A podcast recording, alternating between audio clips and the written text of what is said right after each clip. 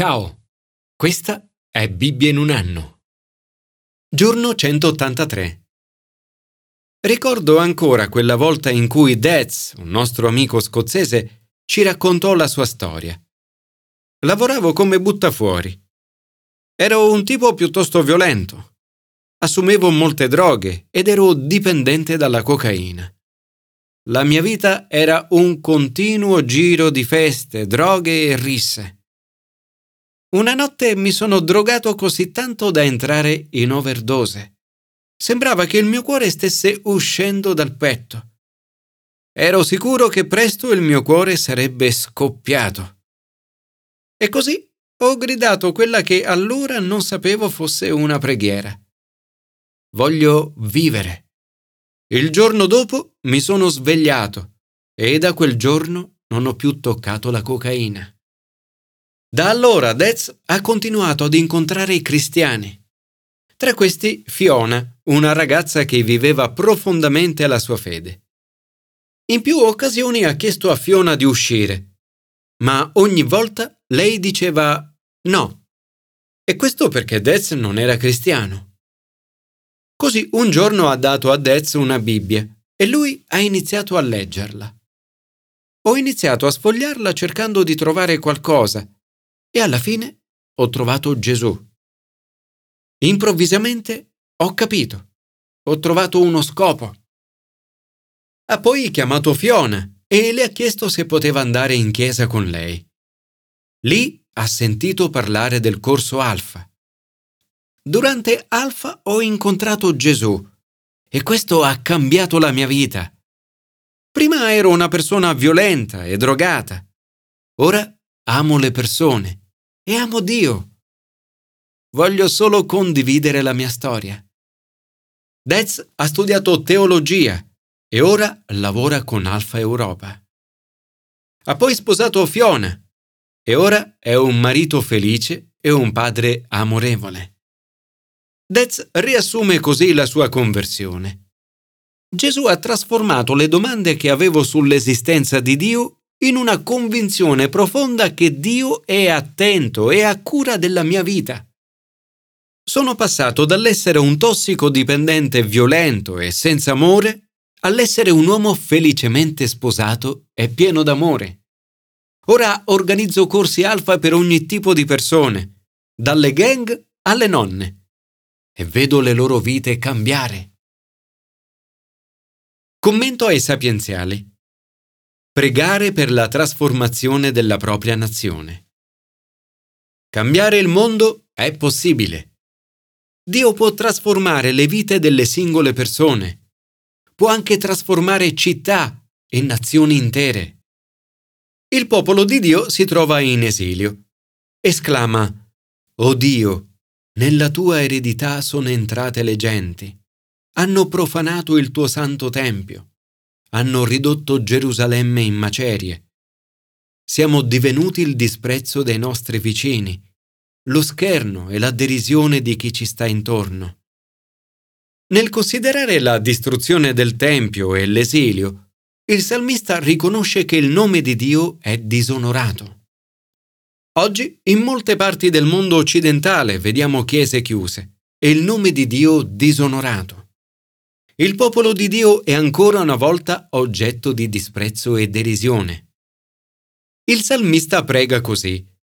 Fino a quando sarai adirato, Signore? Non imputare a noi le colpe dei nostri antenati. Presto ci venga incontro la tua misericordia, perché siamo così poveri. Aiutaci, o oh Dio nostra salvezza, per la gloria del tuo nome liberaci e perdona i nostri peccati a motivo del tuo nome. È una preghiera di disperazione, ma è anche una preghiera di fede. Dio ha il potere di trasformare le situazioni. Non dovremmo mai smettere di osare, sognare il momento in cui Dio risponderà alle nostre preghiere per la nostra nazione. Noi, tuo popolo, ti renderemo grazie per sempre. Signore, guardando la nostra città e la nostra nazione, ti chiediamo aiuto. Fa che questa nazione possa diventare un luogo dove il tuo nome venga da tutti onorato. Commento al Nuovo Testamento. Raccontare la trasformazione della propria vita. Avete mai provato a raccontare in che modo Gesù ha trasformato la vostra vita? Forse la vostra storia non è così drammatica come quella di Dez o dell'Apostolo Paolo, ma è di sicuro potente. Ancora una volta Paolo si trova nei guai. La folla è stata aizzata contro di lui. La gente lo accusa e cerca di ucciderlo. Lo picchiano e lo arrestano. Viene legato con due catene ed esposto alla violenza della folla. Sebbene la situazione sia ormai disperata, la sua reazione è stupefacente. Paolo parla loro di Gesù e lo fa raccontando la sua testimonianza, condividendo ciò che Gesù ha fatto nella sua vita.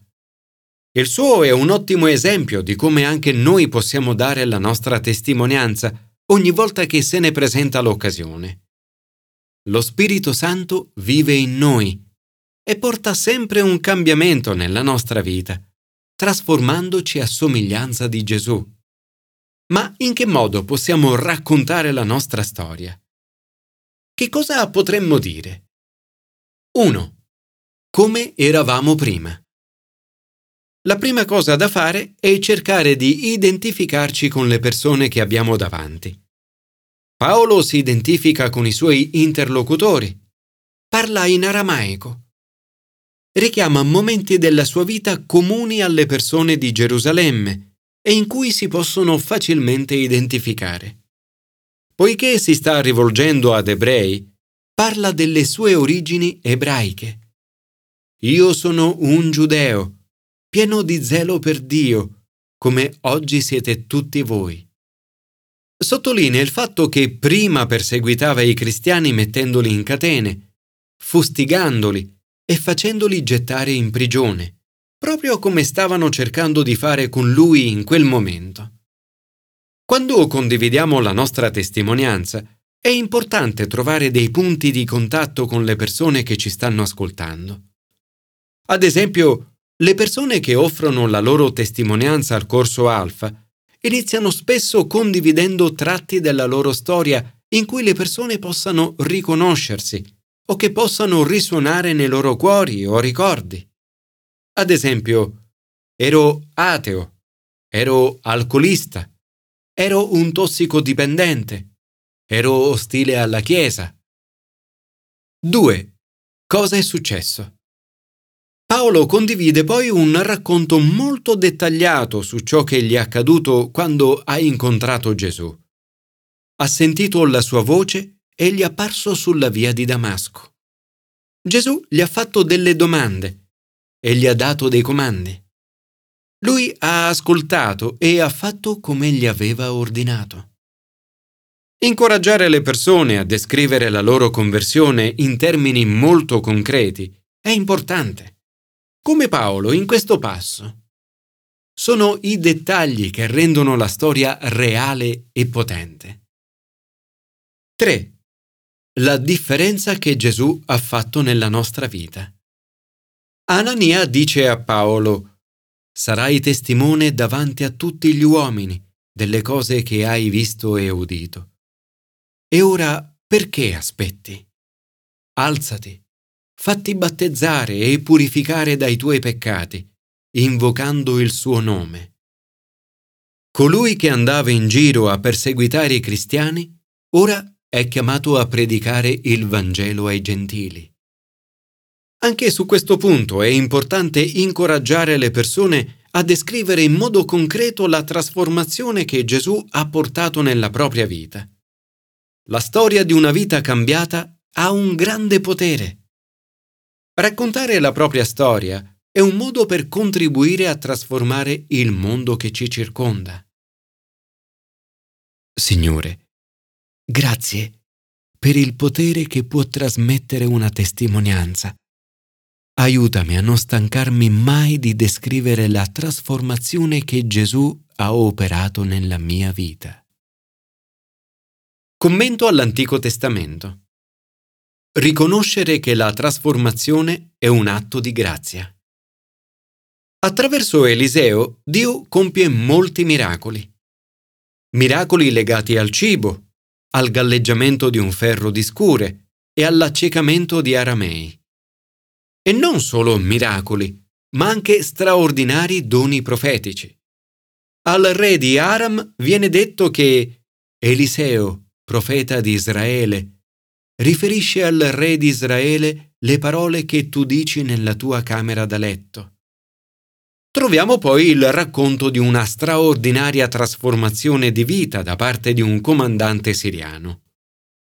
Naaman è comandante dell'esercito del re di Aram, un personaggio autorevole.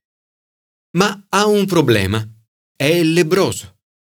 Attraverso una giovane serva viene a conoscenza della possibilità di guarire attraverso la potenza di Dio. È abituato a ottenere le cose usando il suo potere e il suo denaro. E così parte prendendo con sé dieci talenti d'argento, seimila sicli d'oro e dieci mute di abiti. Arrivato, incoraggia il messaggero di Eliseo che gli dice Va, bagnati sette volte nel Giordano. Il tuo corpo ti ritornerà sano e sarai purificato. Inizialmente perde le staffe e se ne va si aspettava di essere guarito con grandi riti e in modo meno umiliante. A volte il nostro orgoglio può impedirci di ricevere tutto ciò che Dio vuole donarci.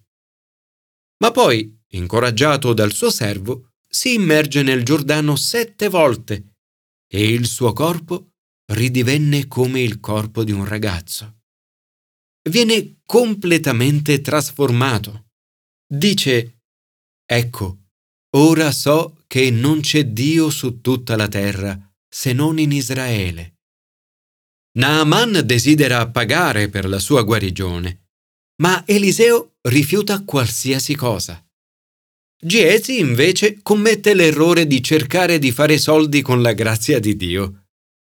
La guarigione e la trasformazione sono un dono di Dio che riceviamo per grazia. Padre, grazie per il tuo potere miracoloso di guarire e salvare. Aiutaci ad imitare lo stesso atteggiamento di Eliseo, senza cercare meriti, sia materiali che di altro genere. Grazie, perché la trasformazione della vita è un dono di grazia, un dono immeritato del tuo amore.